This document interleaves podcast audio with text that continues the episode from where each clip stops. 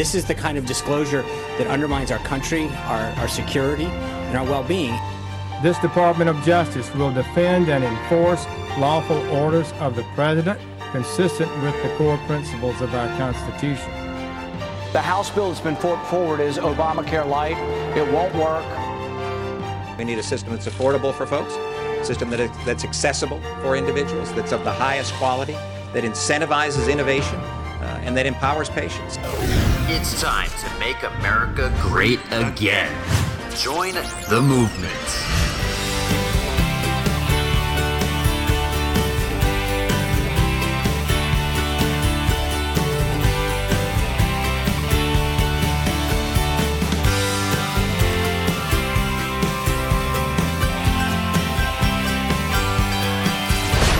Neil A. Carousso, The Neil A. Carousso Show podcast. Time to dream big. Informative, insightful, and valiant leadership. Telling it the way it is to make a difference.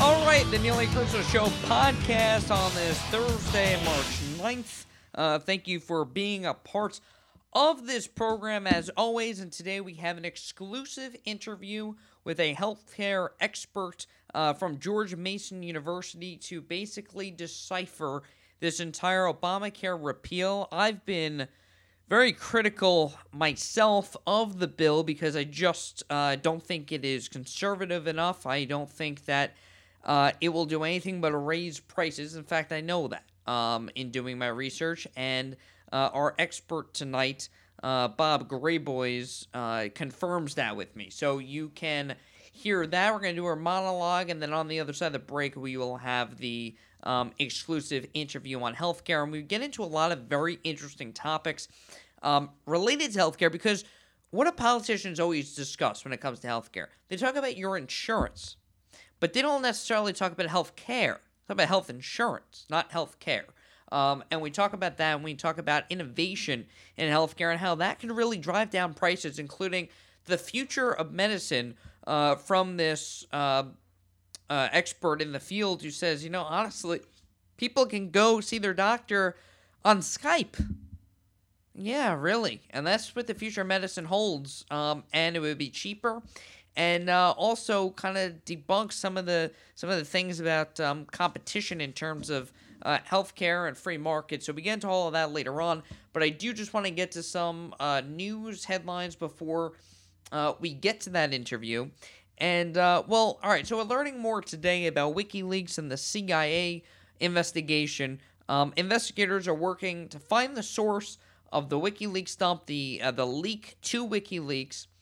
Um, and they're likely, according to the Wall Street Journal, focusing on outside contractors for the CIA. Um, a uh, disaffected insider, not a foreign government, is believed to be behind the leak of thousands of documents on the CIA's cyber spying capabilities. Um, the FBI is hunting to find the responsible party for the leak and set to interview possibly more than a thousand people who may have had access to the leaked information. Um, you know, we talked about this yesterday the outrage and the irony of the outrage here that, you know, they're concerned because all of a sudden the, the outrage here, what do we hear?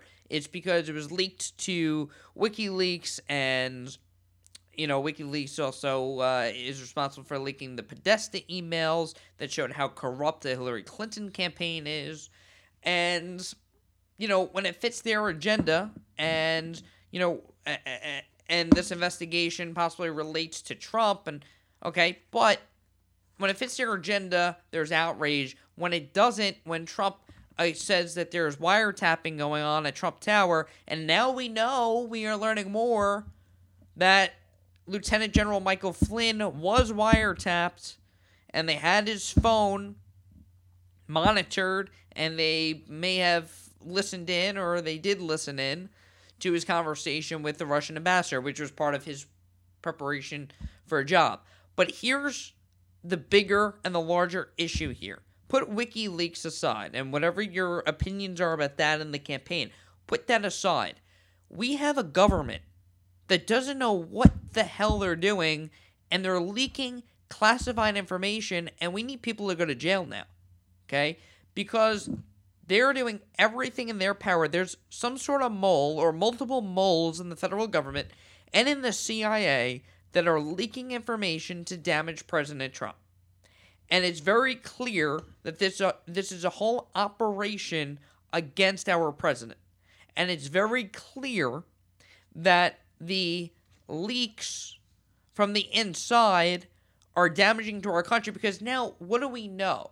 Okay? We know what we shouldn't know. And okay, they say, and I, I went on a tangent yesterday on yesterday's podcast about the use of uh, the smart TVs and our webcams and our phones, and are they spying on us? Well, they say that they're not, and they say that they're only spying on the bad guys.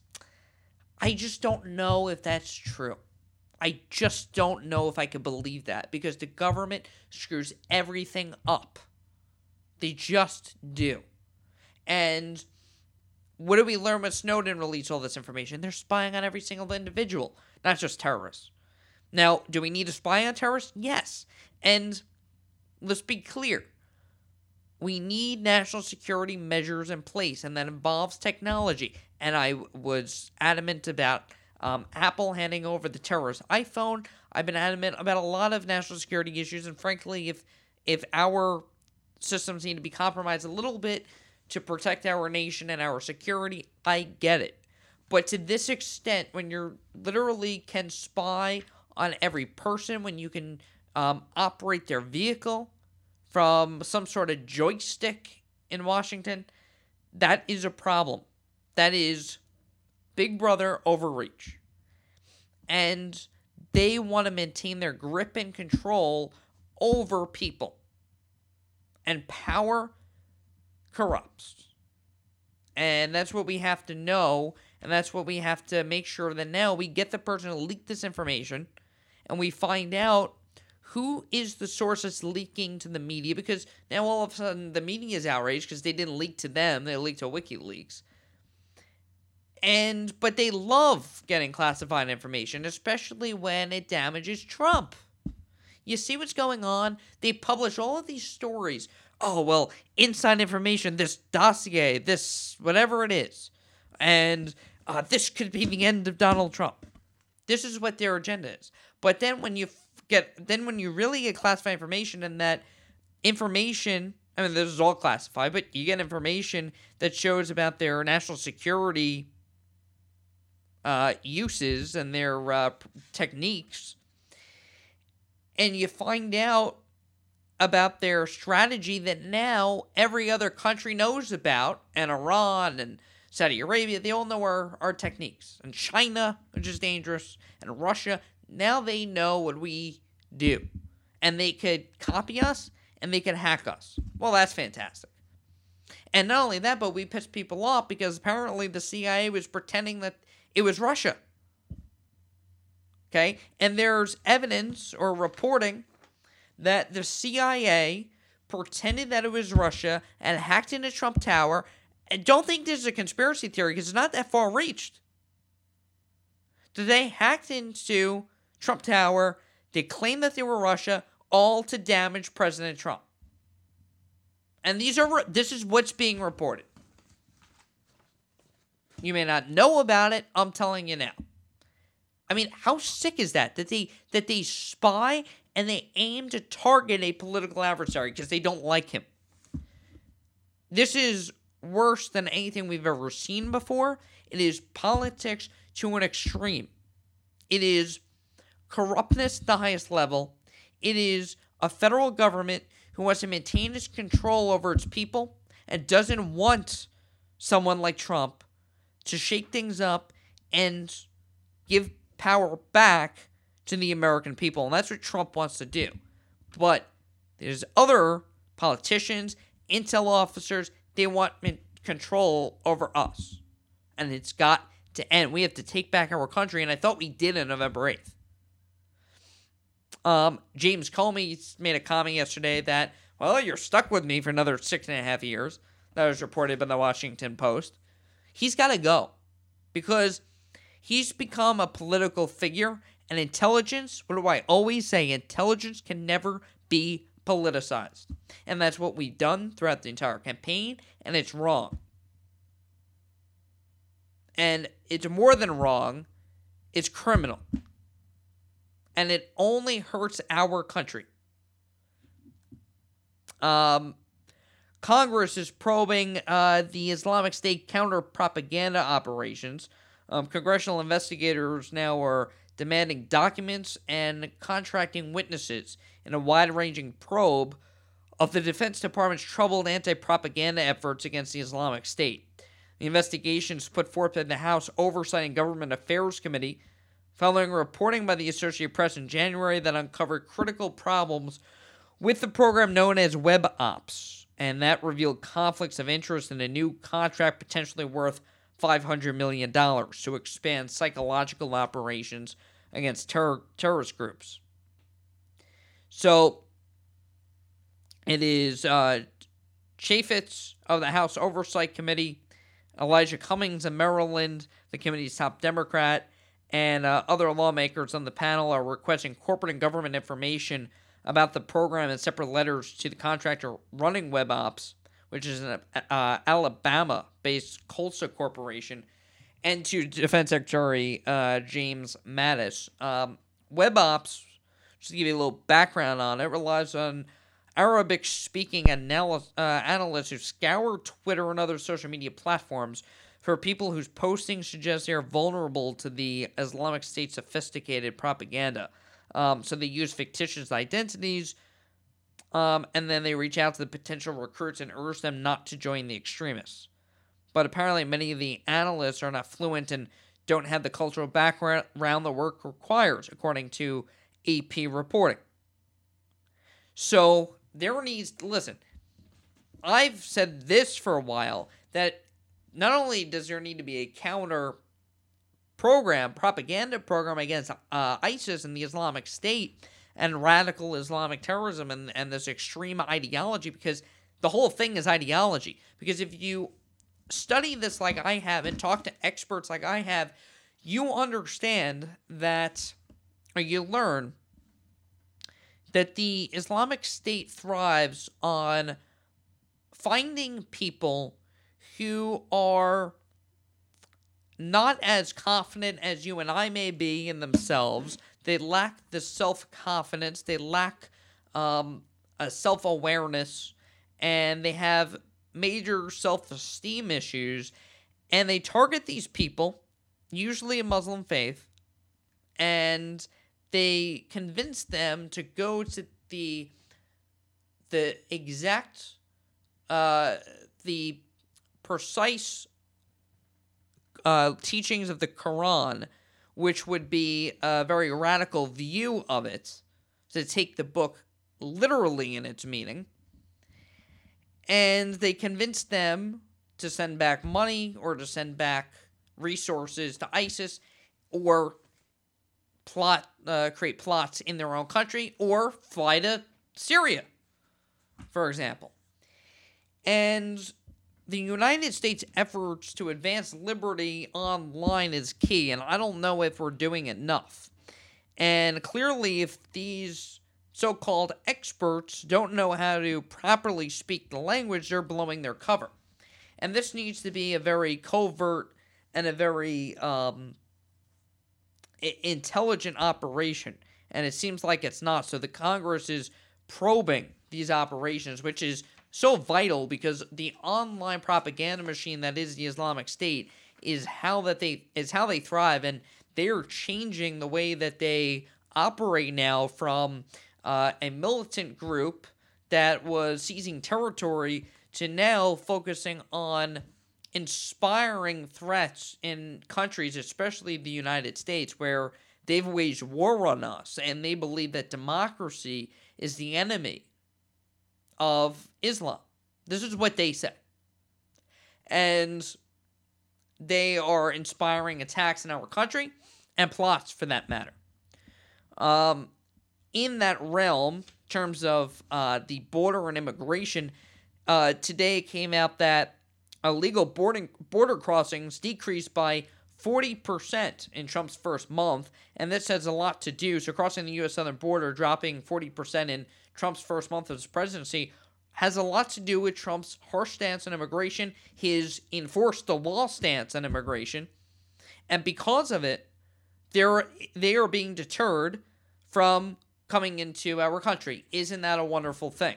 Um, and then, of course, the questions at the press briefing today. Oh, does that mean you don't need the wall? No, of course you need the wall. We have to follow through. You have to follow through on these policies. You can't just be all talk, no action, because then they'll really walk all over you and walk into our country. Remember, we've had this conversation with Michael Cutler, retired immigration agent, on this program. And the smuggling situation, well, not only is it a dangerous trek to cross the southern border, but they also smuggle children into the United States. And this is highly dangerous, and there are multiple things that happen when they smuggle uh, kids into the United States. I mean, first of all, I don't know how any parent, even if they want a better life for their kid in America, allow a criminal, because that's what they are. They're criminal thugs. They're druggies. They are. They run prostitution rings, and they allow them to take their son or daughter through the border in a very dangerous trek. And what happens many times, sadly, is they may make it across the border and then they are sold into sex slavery. And this is something that continues to go on, and it's really not widely covered or reported on. There are very few journalists that continue to report on this, and that's something that needs to be told because these children, I mean, it's like the movie Taken where they are smuggled into our country and then they're sold into sex slavery, prostitution rings, and things of that nature, and drugs. And they get hooked on drugs and they're dependent on heroin that they smuggle in with them. It's a very sick operation. So, um, nice to hear that the illegal boarding border crossings are decreasing at least this last month. Um, but now we have to really continue to uh, maintain vigilance, which is what Secretary John Kelly, Homeland Security Secretary John Kelly, has said. Uh, we have to be vigilant. We have to continue to. We have to enforce the law. We have to hire the border patrol officers and make sure that things are done right. Um, Kelly uh, actually said that border agents usually see a 10 to 20% increase in illegal immigrant apprehensions from January to February, but that dropped uh, from 31,578 border crossings to 18,762 border illegal border crossings this past month, but still too high. I like to get that number to zero. That to me would be ideal. Um, and that's where we're moving towards. So we're enforcing the law. Uh, there are things that are working very smoothly in the White House and the Trump administration. You know, really just uh, a little over a month in. But the attacks from the other side of the aisle and the the moles inside of intelligence, they continue to try to undermine Trump. It's unbelievable. They just can't support our country. It's disgusting. It really is. And it makes me so mad and angry and upset. Uh, all things that we will continue to cover for you and lay it out for you on Sunday's show uh, on the video. Uh, the Neil A. Carousso Show, Sundays at 12 noon Eastern Time, 9 a.m. Pacific Time. Um, we will come back with Robert Graboyes, a expert on healthcare policy from George Mason University. Look him up. He's got some incredible research, and we get into the detail of the healthcare and how it affects your wallet and what this bill, if passed, would mean for you and really what's the future of your healthcare. So we'll get into that on the Neil A. Carousso Show podcast on this Thursday. Follow Neil A. Carousso on Twitter, Facebook, YouTube, and Instagram to never miss the important news without the filter of the media. The Neil A. Carousso Show podcast. Green light. Hey girl, school zone. I'm getting hungry car changing lanes. You want to meet me for pizza? Stop sign. Intersection clear. Yeah, street. Pizza sounds good. Ballin Street? Girlin Street! it's hard to concentrate on two things at once, like texting and driving. Stop the text, stop the wrecks. How will you stop texting and driving? Tell us at stoptextstoprex.org. Brought to you by the National Highway Traffic Safety Administration and the Ad Council. Indoor baseball, anyone? Most party fouls are pretty dumb, but if you decide to drink and drive underage, you could lose your license and your freedom. Learn more at ultimatepartyfoul.org. Brought to you by the National Highway Traffic Safety Administration and the Ad Council. A ranger station. I'd like to report a bear hug. Okay. I put out my campfire and Smokey Bear hugged me. So you drowned the fire, you stirred it, drowned it again, and felt that it was cold? Uh huh. Yeah, he's just letting you know you did good. Bear hug from Smokey Bear. Status update. I'm gonna let you go now. There are many ways to start a fire, but one sure way to put it out. Learn how you can do your part at smokeybear.com. Sponsored by the U.S. Forest Service, Ad Council, and your state forester.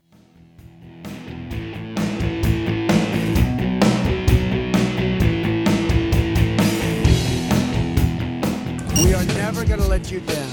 And neither will Neil A. Carousso. With you every day on the Neil A. Carousso Show podcast and Sundays at noon Eastern on the Neil A. Carousso Show on NeilACarousso.com. He's the real deal, telling it the way it is to make a difference. Now joining us on the Neil A. Carousso Show podcast is Dr. Robert Graboyes. He's a senior research fellow at the Mercatus Center at George Mason University in Arlington, Virginia, and he joins us over the phone right now. Dr. Graboyes, thank you for taking the time. Oh, delighted to do so, Neil. Thanks. So let's go through the healthcare bill. First of all, you know, I'm looking at this uh, bill, and I've been honest that uh, this is not an ideal bill, in my opinion. Um, you look at this, it's not that conservative in nature. Um, the pre existing conditions still exist. They get rid of the mandate, but there are subs and the subsidies, but there are taxes in place that is basically a de facto uh, subsidy. Um, what is your opinion and analysis of this um, health care bill? Right. Well, uh, this bill, if this bill were to pass and get signed and be implemented into law, um, I'm fairly confident that it would actually worsen the situation rather than improve it. Wow. and I'll, I'll add to it that uh, people who know the Hill far better than I do assume that um, if it, it, emerges and gets signed, it'll look substantially different from this. So, um, so we're really talking about two different things. But this one, as written, uh, has very serious problems. All right, so let's go over the problems. Um, and President Trump has said that this is a negotiating point, that this is not uh, the all, you know, end all be all, but at the same time, he has endorsed it. Um, and Speaker Ryan talked about it today. And, you know, really, I don't think the rollout is that smooth because now they're clarifying that this is just a reconciliation part and there are three phases. Um, but it cleared two House panels today that's uh, setting up to be put on the House floor uh, in a couple of weeks. Um, what parts of this are you concerned with, and what? Um, obviously, it's not a full repeal. This uh, reconciliation bill um, does not represent a full repeal of Obamacare, so the premiums and deductibles actually may go up um, and will stay as high as they are uh, as it is under Obamacare. So, what specifically concerns you about this bill?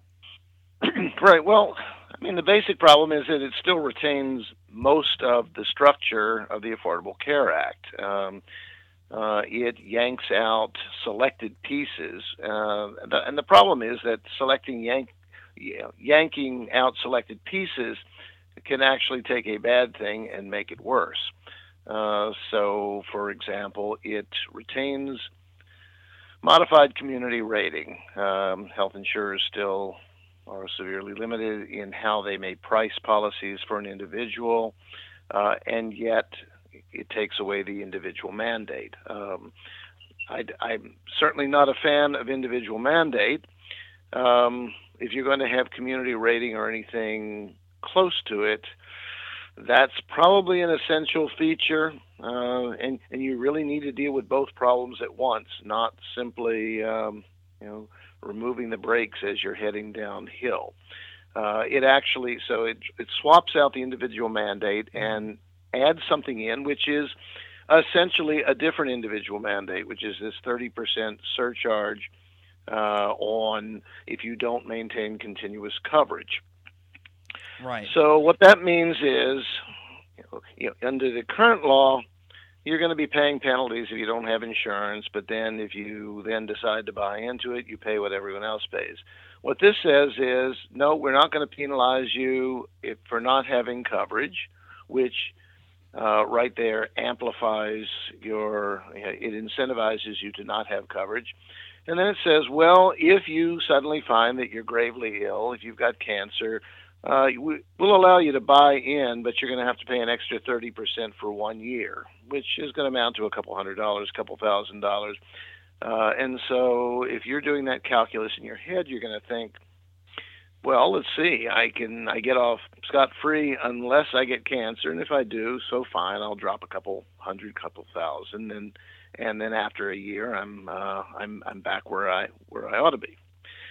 So that's one problem. Uh, you know, many other problems. So I certainly am not a fan of all the taxes. It, um, you know, my previous job before I worked at Mercatus, I was uh, was working on that and wrote over those years um, a lot of criticisms, kind of scathing criticisms of all the taxes it was laying on the system. It yanks them out and we don't actually know the cost yet. Um, right. ACA supporters are saying we need a CBO score, and I'll have to concede them the point that um, you know that uh, lack of transparency was a huge problem in 2009, 2010. Uh, I'd hate to see us return to that same uh, uh same sort of uh, standing here, just from the other side. Yeah, I mean. So Go ahead. Yeah, so put the politics aside, and uh, I know that you're apolitical, and I, honestly, I'd rather just talk about the policy because too many yep. times we're worried about politicians' reelection. But frankly, after this presidential election, I think that it's more important that we actually institute good policy for the American people because if the Republicans specifically, but also the Democrats, who you know many of uh, many of whom are are going to be in reelection in states that Trump won, it's apolitical here. It's got to be do the best plan for the people, and clearly Obamacare didn't work. Um, the Affordable Health Care Act wasn't affordable, and it, and it's not sustainable. Um, you mentioned uh, a, few things like the mandate, and the mandate. Um, basically, you know, taxing on health insurance has, for employers anyway, has reduced the um, the incentive to hire more employees. So it's hurt the economy. In what ways would this bill possibly hurt the economy? Well, it continue. You know, for one thing, I mean, let's see, how would it hurt the economy? Well, of course, first of all, if it in fact were a budget buster, that's that's a problem looking forward. Uh, if if it caused turmoil in the insurance markets, uh, you know, we're in something of a slow death spiral uh, already with uh, with the current the current law. Now, death spirals can go in a couple of directions. I'll point to a couple of states that instituted ACA-like laws to some extent in the 1990s, and over the next decade or so went through some turmoil. So in uh, in the state of Kentucky, uh, they they instituted something in the mid '90s that looked very much like the ACA, um, except without an individual mandate. And if you don't believe the current individual mandate is too effective, and that's a good argument, uh, then it's not that dissimilar. And what happened was piece by piece by piece, the insurance markets in Kentucky began to fall apart, along with uh, pressing the state's finances so that the state finally, piece by piece, began unraveling the law, throwing pieces of it over the railing uh, until finally, essentially, the whole law was gone. Same people who had passed it uh, repealed it piece by piece. And you had a mess of an insurance market that, in some respects, is still suffering from those years. Yes. Uh, you had a, a, an even worse situation in Tennessee where they had something that resembles the ACA's uh, Medicaid expansion. Uh, they greatly expanded the number of people on Medicaid. Uh, it began to drain the state's treasury uh, to the point of uh, emptiness. And finally, they had to just write out 200,000 letters and mail them out and say, you know, all that insurance we, we made a big ballyhoo about giving you, well, it's gone now. You don't have insurance anymore. Uh, meanwhile, the state was left in serious financial situation that took years to clean up. Uh, on the other hand, New York, about the same time, did something similar, your state. Mm-hmm. Um, and it had something of a death spiral, but it didn't spiral out of control to the same extent there. What happened there was premiums went up. Uh, this this law, which was intended to expand coverage in New York, didn't actually expand coverage. All it did was it sent premiums to the roof, and then it sort of stabilized in that bad news situation. So where are we with the ACA? If we just left the ACA in place, would we have a Kentucky or a Tennessee, or would it be a New York situation where the premiums go up, but basically it sort of settles in and and and the, uh, the death spiral stops itself? Uh, I do, my guess is the death spiral continues, but that's conjecture right now, and these sort of things have to play out with time. Right. I'm more confident that if you pass this bill as is, again, without amending anything, which isn't going to happen, uh, if you passed it as is, uh, you would accelerate the death spiral. You would you would um, uh, send insurance markets probably into even more turmoil than they're already in. That would have serious economic ramifications. You would have uh, employers whose um, you know whose employees uh, were scrambling for insurance. You would have a a deeply unhappy, some unknown number of millions of people. Um, that sort of turmoil is not helpful to the economy. Yep. Uh, and it, it could do damage. And uh, you know, in that sort of a situation, someone could very plausibly make an argument saying uh, the ACA was on the way to stabilizing itself, but you know, you guys shoved it over the cliff. Right, and, and then um, politically, that's very damaging as well. Right, and but from a policy standpoint, again, staying away from the politics, just the policy, it, it's a dangerous game. Uh, you know, this thing. One one of the things it did, uh, you know, for years and years, I've, as long as I've been doing healthcare, which is so I don't know about 23 years.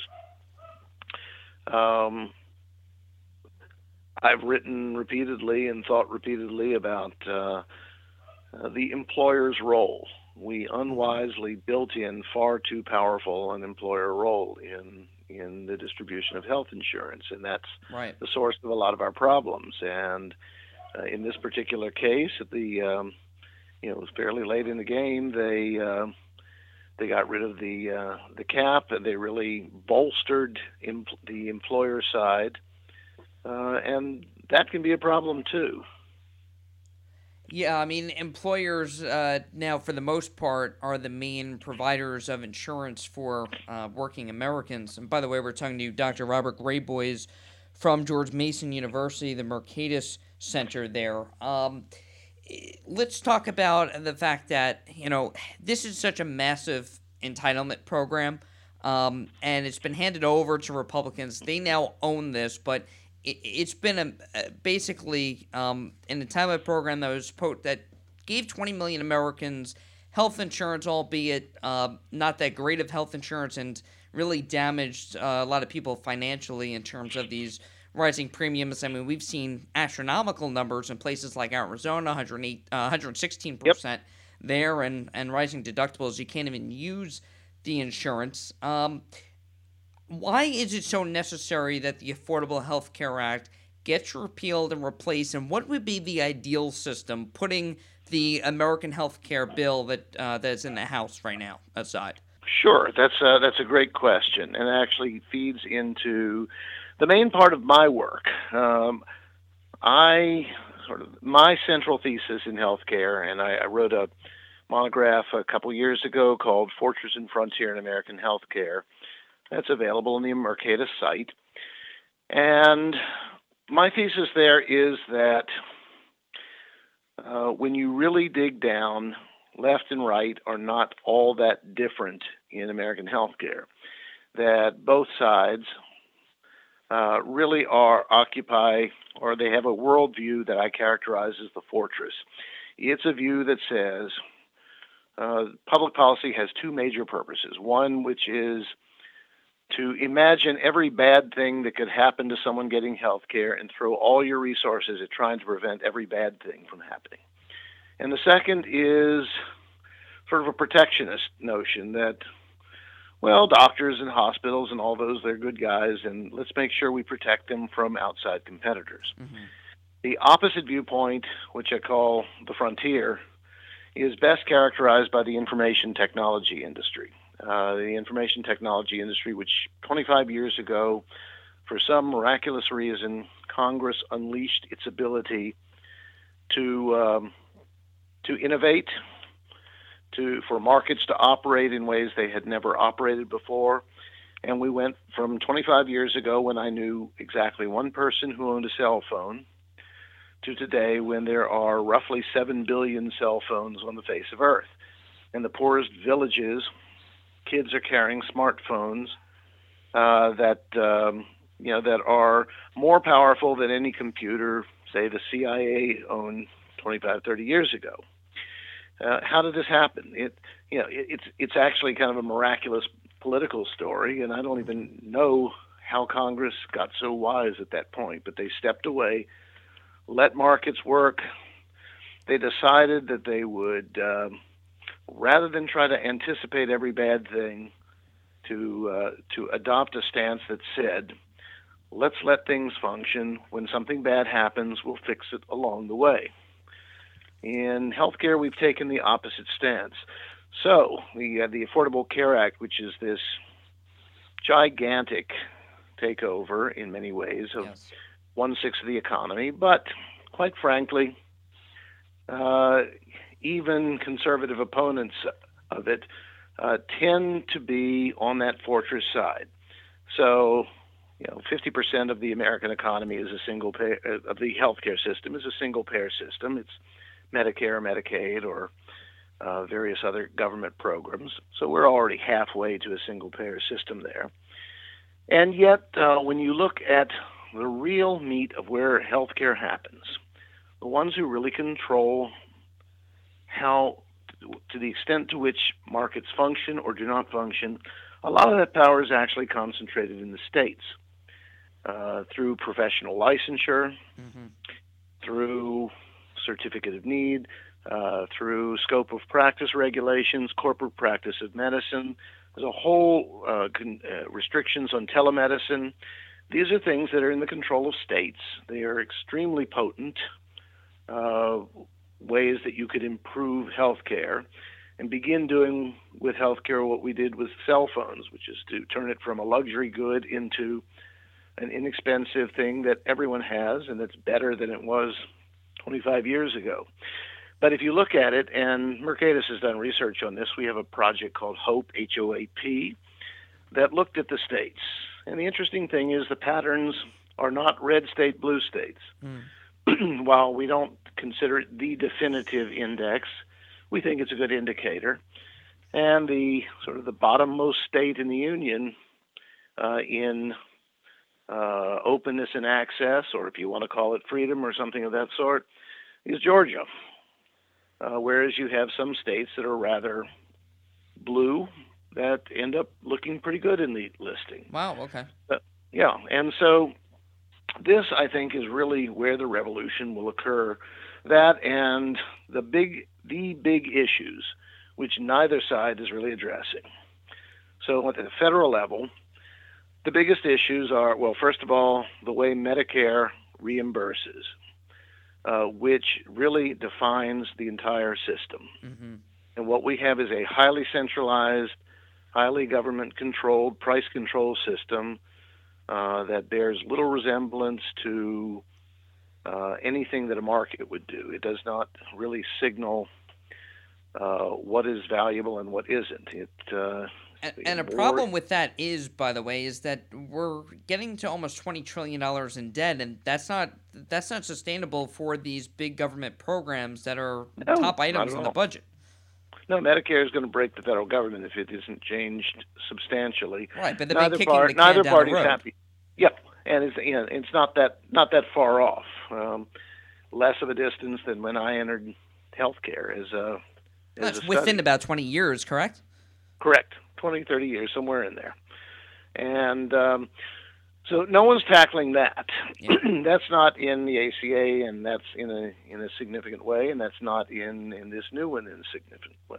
Um, uh, secondly, uh, the Food and Drug Administration, which restrains innovation, slows the progress in introducing new drugs and devices. Um, and we can we can even look to the European Union, which I usually think of as about as bureaucratic and sluggish an organization as you could imagine. Um, actually, kind of has it all over us in the way they they do that. They actually are far more market oriented than we are. They don't have an FDA. They have a whole bunch of private entities. If you think of Underwriters Laboratories here, uh, which you know certifies the safety of uh, electrical equipment. Uh, that's how they do drugs and devices over there, and they have a multiplicity of them. They're private. They're certified by the government. It says, yeah, these guys are okay, so you can use any of these. And if you've got a drug over there that you've developed and you want to get it approved, you look around at all these different agencies and you decide which is the best one for me to go to. Uh, I, I, you want to go to one that's uh, that knows a lot about your field. You want to go to one that gets the job done quickly and and effectively, and, and you want it safe too, uh, as opposed to the monopoly of the FDA here. And the other thing is that we, uh, both at the federal and the state level, we grant quite incredible monopolies to, or privileges, let's say, uh, to big hospitals, general hospitals, at the expense of newer hospitals, at the extent to, at the expense of uh, specialty hospitals. Uh, I'm doing a, a bit of research right now into you know an astonishing hospital chain in India which uh, does cardiology uh, op- operations, um, and you know their outcome, their results can equal or better just about any institution in the world. and uh, yeah, I just ran across a couple of numbers that uh, if you were to get a, a bypass a couple of years ago in at the Cleveland Clinic, it would be $106,000. At this particular hospital uh, chain in India, it would be $1,500. Wow. Why Yep. why such a big uh, big difference there? Well, that you could do a whole show on that. They uh, they they run it the way um, Toyota runs its factories. It's uh, an entirely different setup, uh, and they are extreme in. I mean, down to one one of the one of the little small items I read was that they looked at it and said hospital gowns that they ordered from overseas were too expensive, so they were going to go to a local manufacturer for that, and that cut quite a bit of costs. Sounds like the art of But- the deal. Yeah, yeah. So they've two or three years ago they just opened a hospital an hour and a half south of Miami in the Caribbean in uh, the Cayman Islands, so, Okay. you know, owned by Britain. And if you want your heart surgery there, you can go down there. And uh, I, I haven't gotten the numbers on it yet, but it's it's way lower in cost than it is here. And again, you've got incredible quality to it. And we need to look at these things. This, I think, is where we solve our problems. Um, you know, the fact is, when all you're looking at is insurance, and that's certainly what was done in the case of the ACA, and for the most part, that's what's happening in this one. Um, I've got a piece coming out tomorrow uh, with something. I will just say that it's called the calendar test, and you'll be able to Google that up tomorrow. But Great. um, but you know, you know, before the ACA was passed, you had about 200,000 primary care doctors, and a couple times that in specialists. You had a number of hospital beds, nurses, uh, machines. The ACA didn't change those things. It said 20 or 30 million people are going to have access to those same number of doctors and nurses and whatever, and they were going to pretty much practice the same way they always had. And so far, when I look at this, I say I can say pretty much the same thing. You're you're not you're they're promising that you know everyone who's covered now will be able to keep coverage. right. That's not- it. That's dangerous. I know. And, Yeah, and let me ask you though about choice because you brought this up, and I'm sorry to interrupt. I just want to um, direct you ahead. towards uh, choice, and we're talking to Robert Graboyes um, from the Mercatus Center at George Mason University, and your research is incredible. And, and honestly, you're welcome to come on anytime to to chat about it because I find this fascinating, and this is something that affects every person. And a big part of Trump's plan was increasing choice, you know, getting rid of the state lines that we have. And, you know, just a stat that I came across in my research and, you know, preliminary research for um, for this segment and for basically this this whole week, I see here that um, the choices had dwindled to the point that just that one out of every three counties in the United States has just one insurer to choose from. So the choices are terrible. Um, also, the the insurance themselves, the prices are so high, so you're not really even using the insurance. So what provisions now in the original Trump plan he talks about getting rid of the state lines, increasing competition, um, and you've already seen Humana and Aetna pulling out of Obamacare. So that's blowing up this year. And also health savings accounts so you could use your own money towards insurance, all part of the original Trump plan. What you're seeing in this bill is um, is much different from that, although they have clarified today, and Tom Price, the Health and Human Services um, Secretary, has said that uh, there will be uh, more phases that will be introduced after this reconciliation bill. So, how important would that um, those health savings accounts and the the choice? And I don't know what provision has to be made to increase competition, but where where do you go to implement choice? Yeah, well, I'm going to have to say I'm I'm kind of at the center on that and have been from sort of usual conservative lines for years. I don't actually think the selling across state lines would do much of anything. Really? Um, no, I, I don't. It's um, it's people make a comparison to I don't know, say life insurance. You, know, you sell that. Some guy in you know Oregon wants to sell me life insurance in Virginia. Well, it's actually not a terribly difficult thing. Uh, they need to when I sign up for the policy. Uh, they need me to, you know, some nurse looks at me and says, "No, he's not on death's door uh, yet. He's he's okay. He's uh, take a blood test, and yeah, he looks okay." So they insure me, and then I pay them once a month or once a quarter, or whatever, and they get their checks. And the only thing they ever have to know about me after that is, did this guy actually die? And when I when they when I die, then they write a check to somebody. Health insurance is a totally different matter. Health insurance, the way we have it structured in this country, um, you know, let, let me let me switch to car insurance. Uh, I've been driving for 40, 40 or fi 45 years, something like that. I have filed, I think, two claims in that time. Uh, my car insurers don't have a lot of interaction with me. On the other hand, health insurance, I file dozens of uh, uh, of, of things a year. If you look down the list, it's actually hundreds of services. They've got to check it all out. They've got to establish networks. They've got to go and shake hands with doctors and hospitals.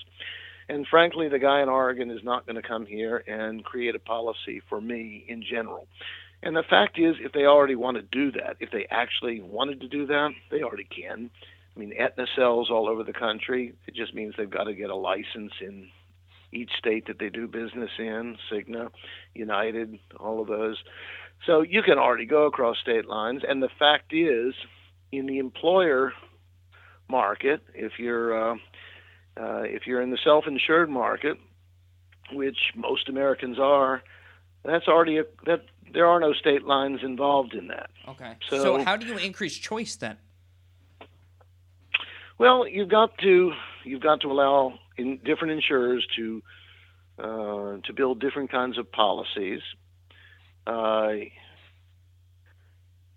you've got to you've got to uh, to offer different pricing models, different uh, you know different schemes. So, for example, uh, there there are a couple of providers that I have written about recently and deal with and admire uh, in the primary care arena. Some some primary care doctors have established what are called direct primary care practices, where instead of paying service by service by service, you pay a monthly fee. Uh, in general, something around sixty dollars a month, and then it's um, you know, unlimited visits, 24/7, contact by email, contact by phone.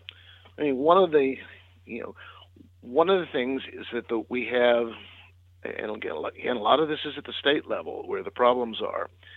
Uh, if you can't pay uh, the doctor to communicate by email or by phone, um, well, then they're going to tell you come into the office and you're going to take half a day off work, and then the doctor is going to have to talk to you for, you know, to be civil for, uh, you know, 15 minutes. Mm-hmm. Uh, you and and so to get competition, really, you're going to have to get down to these micro levels. You're going to have to change the way we actually provide care. I mean, I'm someone I've used telemedicine. It's uh, really it can be yep, it can be a miraculous thing. I, I'd like to point out that in a sort of amateur way, my mother's life was saved by telemedicine. Uh, she um, she was 92, talking to her grandson, who's a doctor, who was able, uh, in the course of a brief conversation using FaceTime, uh, he could look at her face and watch her breathing and see that uh, she was heading into a septic shock. Huh. Um, well, we have we have the capacity to do this. Um, again, I've used it uh, on occasion myself when my doctor was away. Uh, we need to get into a mode where people, rather than going through the usual, I'll make an appointment, and uh, you know, in a week when the doctor has an appointment, I'll go in. Right. Instead, you want to be able to go on at two in the morning and uh, uh, get a doctor within 90 seconds and say, "This is what's going on with me, and what should I do?" Do you think that's the future of healthcare? Yes, I do. I do Wow. in many ways. Uh, and that'll there's, uh, dramatically lower prices. You think? uh, ultimately that there will be I, I would not just that but sort of dozens hundreds of these different um, uh, technologies are going to be what makes the difference but you have to allow them to happen and that's going to take changes in state laws it's going to take changes in the way we do the fda it's going to take changes in the way uh, medicare reimburses if medicare says we're not going to pay the doctor to talk to you by email or by phone or by Skype or whatever. You're going to have to go to the office. Then it essentially puts all these sorts of innovations out of business. I wrote not long ago about a company uh, called uh, Lemonaid, L E M O N A I D, um, founded by a, among other people, a uh, a doctor who's who's author of probably the most important healthcare book in the last 25, 30 years. Okay. Um, guy named Jason Hwang. And anyway, the um, uh, this company, for a certain limited scope of medications, uh, has an app that you can go on 24/7 and order.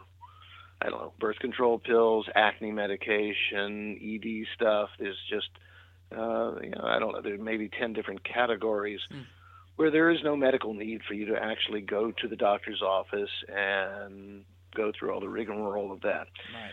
And whereas filling a prescription is a very time consuming thing, and you're paying a doctor, or somebody is paying that doctor to spend 15, 20 minutes to deal with you so that you can get a prescription. Um, this company demonstrated, uh, in a sort of a peer reviewed fashion, clinical studies that one doctor, using their techniques, their, their technology, could handle 1,000 prescriptions an hour. But how safe Uh, is that, though? It's it's just as safe. In fact, in some ways, it's safer because uh, part of it is done through artificial intelligence, running queries. Your doctor will often forget to ask vital questions, as um, as Jason mentioned to me. Their app never forgets. Okay. So, what kind of vital questions do doctors forget sometimes?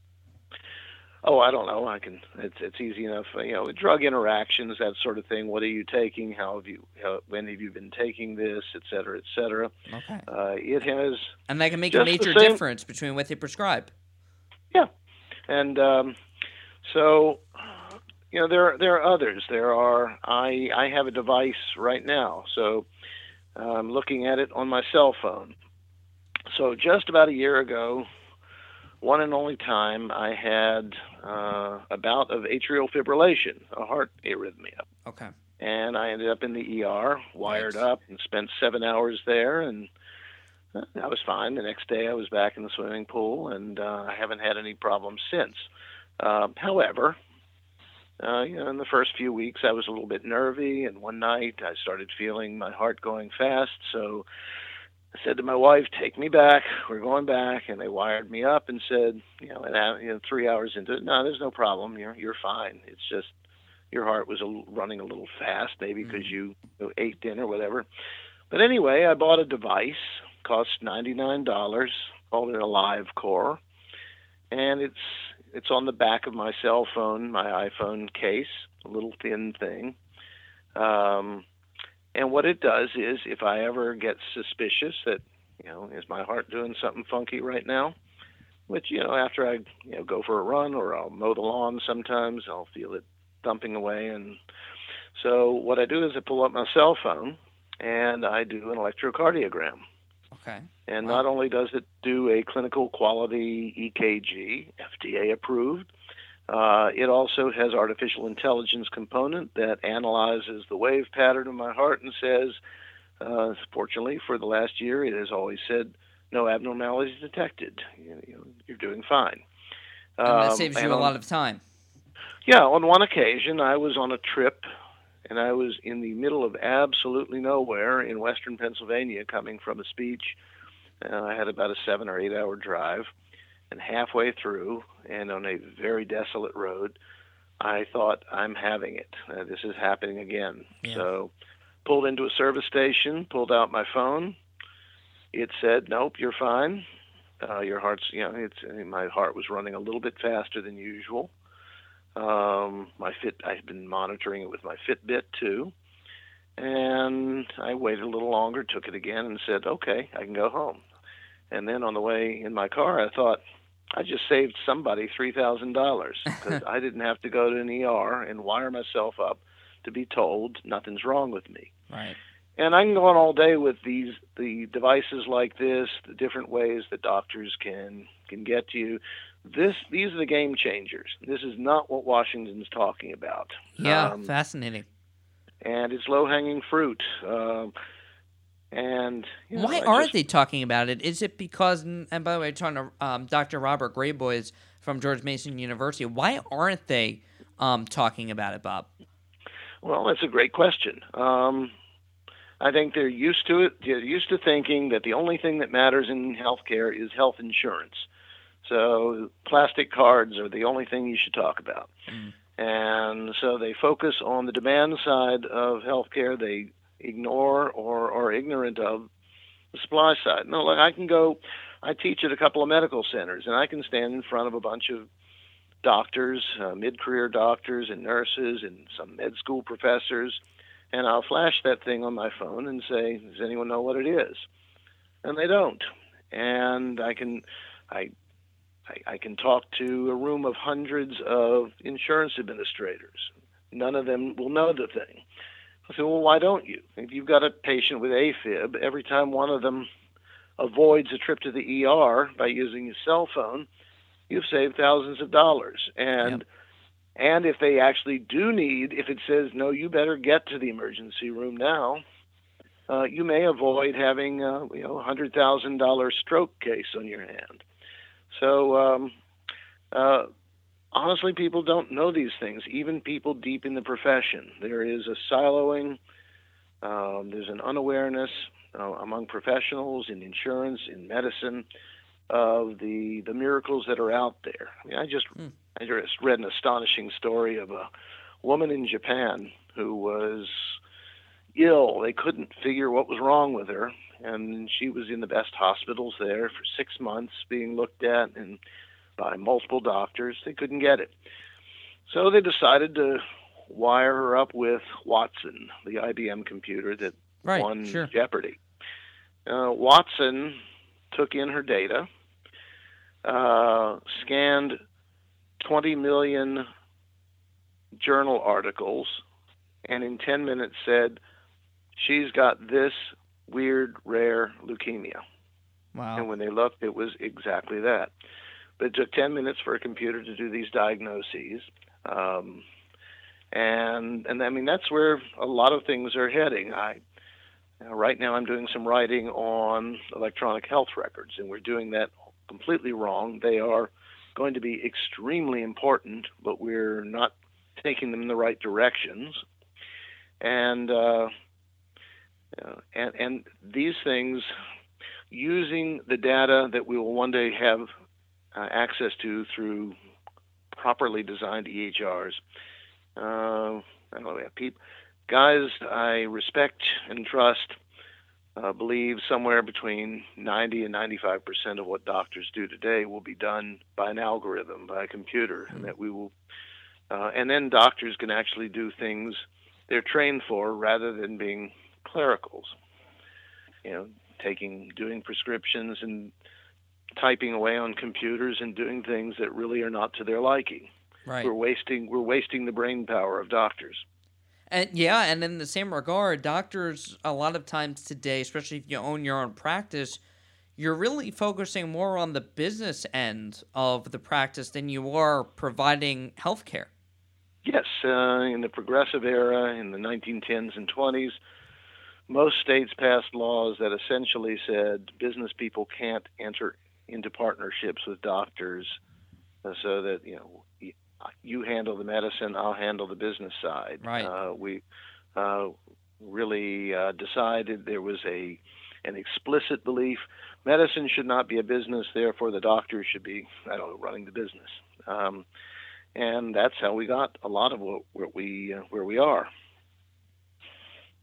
And uh, Dr. Robert Graboyes, uh, there are so many um, complex, and I see the future is rapidly changing with healthcare. And you're absolutely right all these politicians always talk about health insurance. They don't necessarily talk about care. Um, one thing I want to get your opinion on, just on on money is concerned. In March 2010, the CBO, which is now scoring this um, American Health Care Act that has been proposed by the House, um, in March 2010, CBO projected that 21 million people enrolled on there would be 21 million people enrolled on the Obamacare exchanges by 2016. Today there are about 12.7 million um, on the exchange. So obviously much less paying into the system, which causes a lot of um, unsustainability. Um, how would the American Health Care Act, if these three phases that are supposed to be put forth following this um, uh, this reconciliation bill, how would that uh, bring down the prices? How can they um, effectively use technology uh, to encourage uh, more people to get better health care at a lower cost? Well, again, I don't, I don't know without requiring, in, without the mandate. Yeah, yeah, yeah, yeah. I don't know much. Well, and I like to say that uh, in information technology, which is just as complex as medicine, and by the way, just as dangerous. When people say, "Well, they're not comparable," uh, medicine is life and death. I will note that uh, it is um, it is cell phones. It is that explosion. I mean, bad choice of words with where I'm going. It was the growth in cell phones that allowed the 9/11 attacks to occur, uh, IEDs in Iraq, financial fraud like we never imagined possible. All sorts of they're very dangerous items that we again decided we would take the risks and go ahead and deal with them as we went along. Right. Uh, there was no mandate. We went from from computers and cell phones being toys of the wealthy to, and I love using the, the term, universal coverage in in the span of less than 25 years. And no one had to, the government didn't have to promise it, didn't have to force you. Uh, there was no government program to provide everyone with uh, a cell phone or a computer. It just happened because they innovated uh, innovated their way there, and um, and so I don't. I mean, so far I don't see much in this particular piece of legislation that's going to do that. Again, I think a lot of that's going to come from the day of reckoning when when Congress realizes we actually do have to fix Medicare uh, Yep. the way it reimburses, when we do have to fix the FDA because the FDA isn't even going to be able to control uh, the release of, of drugs and devices the way it, used to. It's not even going to be able to stop them. Um, and they need to figure out what their their mission is in the 21st century. Uh, it's going to have to be up to the state governments, uh, and all of these things are going to have to have, an, and and they're important.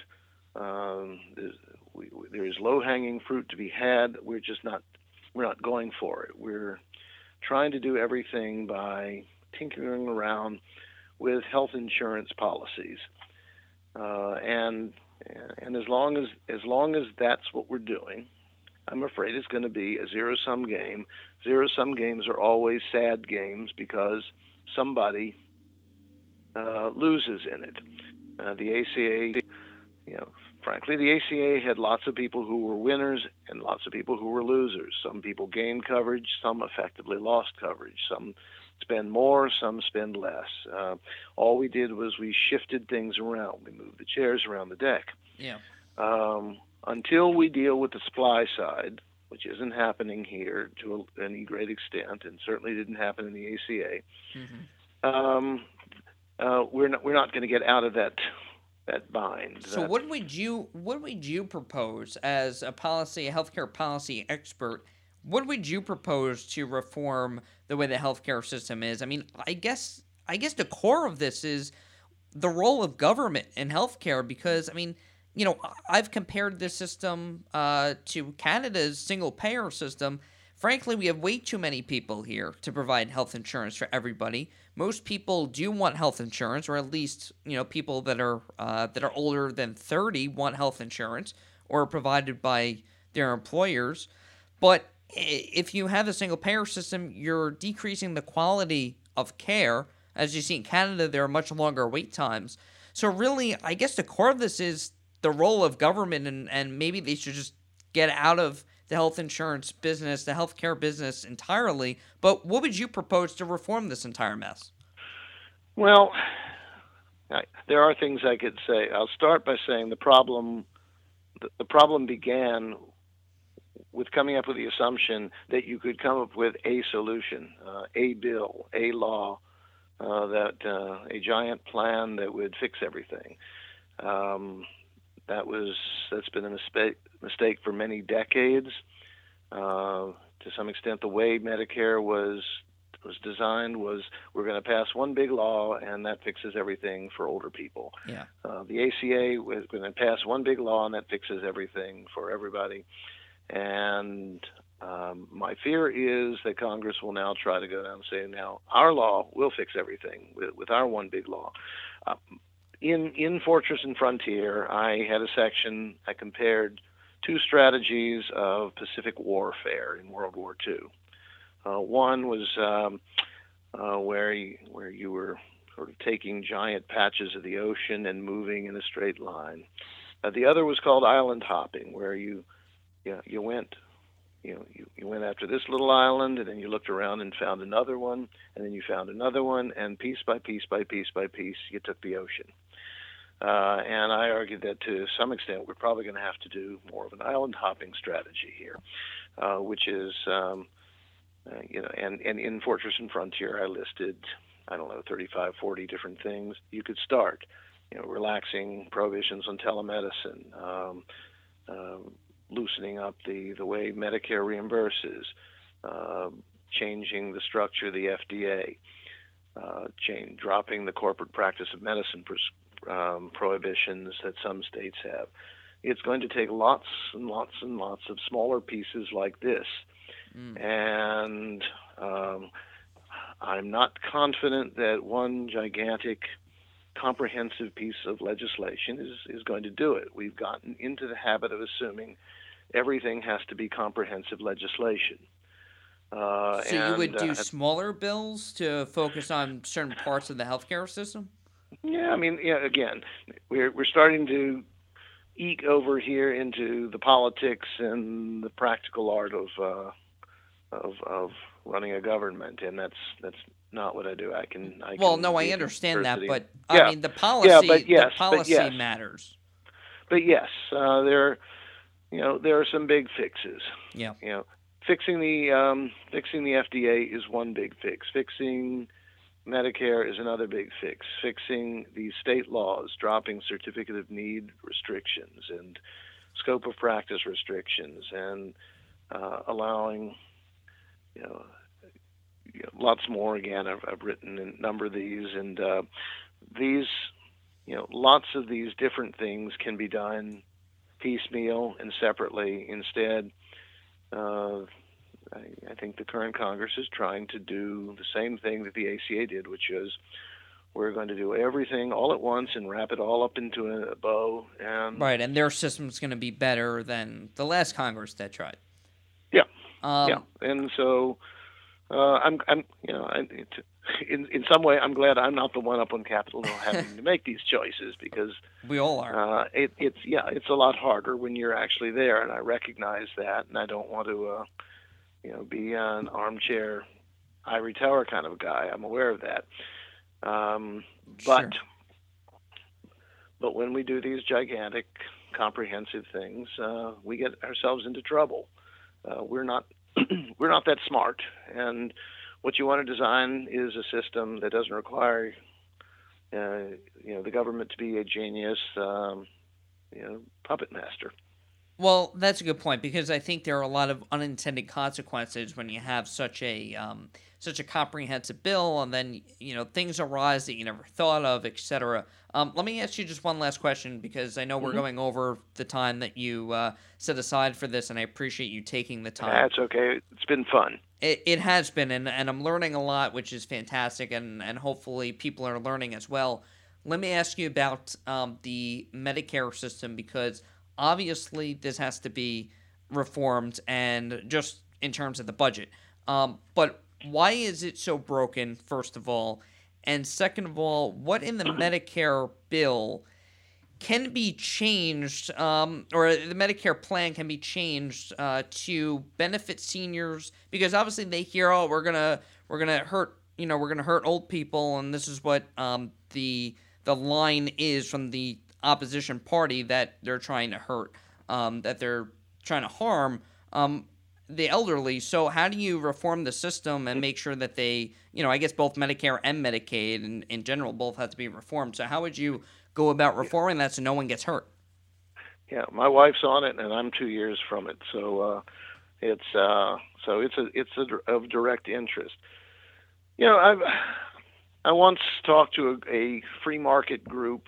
Uh, free market was in their title, and it was a bunch of doctors. And uh, I was mentioning that hospital that had just opened in the Cayman Islands, where you can get some of the world's best cardiology uh, surgery uh, at substantially lower prices. And I, I, I said, uh, you know, one question I have is why won't Medicare let me take my money down there, you know, and save the American people, the taxpayers, sixty thousand dollars by doing the surgery there instead of here?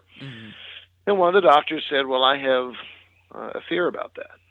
I said, well, "Okay, what's that?" And I, I I talk about it with my students all the time, so I've got a whole list of the fears that they give. You know, maybe they won't speak English, maybe there's infections down there, maybe the plane trout.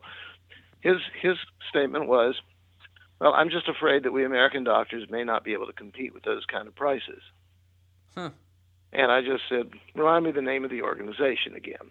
I said, you've just given the same argument that the automakers and steel manufacturers and textile industry have used over the years, saying, well, protect us because we we just can't do it. Right. So one thing is to, to ask questions like that. So why can't I take my money down there if I want to? The second one is why don't those hospitals want to build in the U.S.? Um, it's it's a you know they they tend to build in the Caribbean whatever because there are things that are very unattractive about building in the U.S. Um, and by the way, these hospitals are, are quality certified by the same organization that certifies them here Okay. um, and they're usually staffed full of American trained, board certified doctors. so ask, you know, why doesn't why won't Medicare pay my doctor if I do a five minute phone call? Uh, save the doctor time, save me time. If we both think I can handle it by Skype or by phone or by email, why won't Medicare pay for that? It's it's virtually the only industry in America that won't pay for those sorts of things. You know, when I deal with my accountant, my attorney, well, they can they can bill time that they're dealing with me on the phone. Uh, my doctor can't. And so it's asking a thousand little questions of how come a doctor and a patient can't do the sort of financial arrangements that every other industry allows. Right. And incorporate free market. Yes, yeah. So if um, you know, I is uh, I've written about a surgery center, surgery center of Oklahoma, which posts their prices online. I'll give you an example there. The um, the uh, fellow in Georgia had a was told his surgery was going to cost forty thousand. He looked on the website of Surgery Center of Oklahoma, which is a high quality institution, and it was going to be four thousand. So he went back to his hospital, his doctor, said, I'm just going to fly to Oklahoma. I said, Oh no, no, no. You know what? Hospital says you can we can do it for four thousand here. But in general, insurance companies don't like this. A lot of companies don't want to uh, allow their employees to use a facility like Surgery Center of Oklahoma. Um, there was just a Time magazine article on them in the last month. Uh, they're essentially on a cash-only basis. Their billing is simple. You uh, you find you look on the website. You need this surgery. This is to the penny what it's going to cost you. When you get done, you write a check and you're done. It's over, and the check is often less than you know a copay would be somewhere else. So the question again is why can't you use these things? Why why are all these obstacles preventing you from using your Medicare or your Blue Cross or whatever? Sure. Uh, to take advantage of these things, and that's where we start fixing things. And again, I unfortunately that's not what's in this law or in the ACA or most of what's going on, and that's where I think we have to go. So I guess basically you're saying is hands-off approach from the government. Well, the government has its role too. I mean, the um, you know, I I'm, I'm not an absolutist on it. The Okay. National Institutes of Health do some magnificent work. Uh, uh, I'm I'm very pleased that uh, uh, they're they're actually kind of switching to some. Uh, if you Google up the word Eureka Prizes and my name, you'll see an article I wrote on that. They're kind of switching to almost a market-based um, uh, sense of uh, how do you finance research.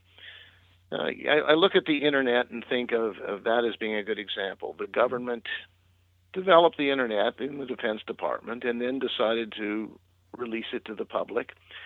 And they came up with a set of standards and protocols, which are very important. They didn't require anyone to use them. They said, here are some protocols. If you want to use these for transferring data around the internet, be our guest. Um, and and people adopted them because they worked, because they were efficient.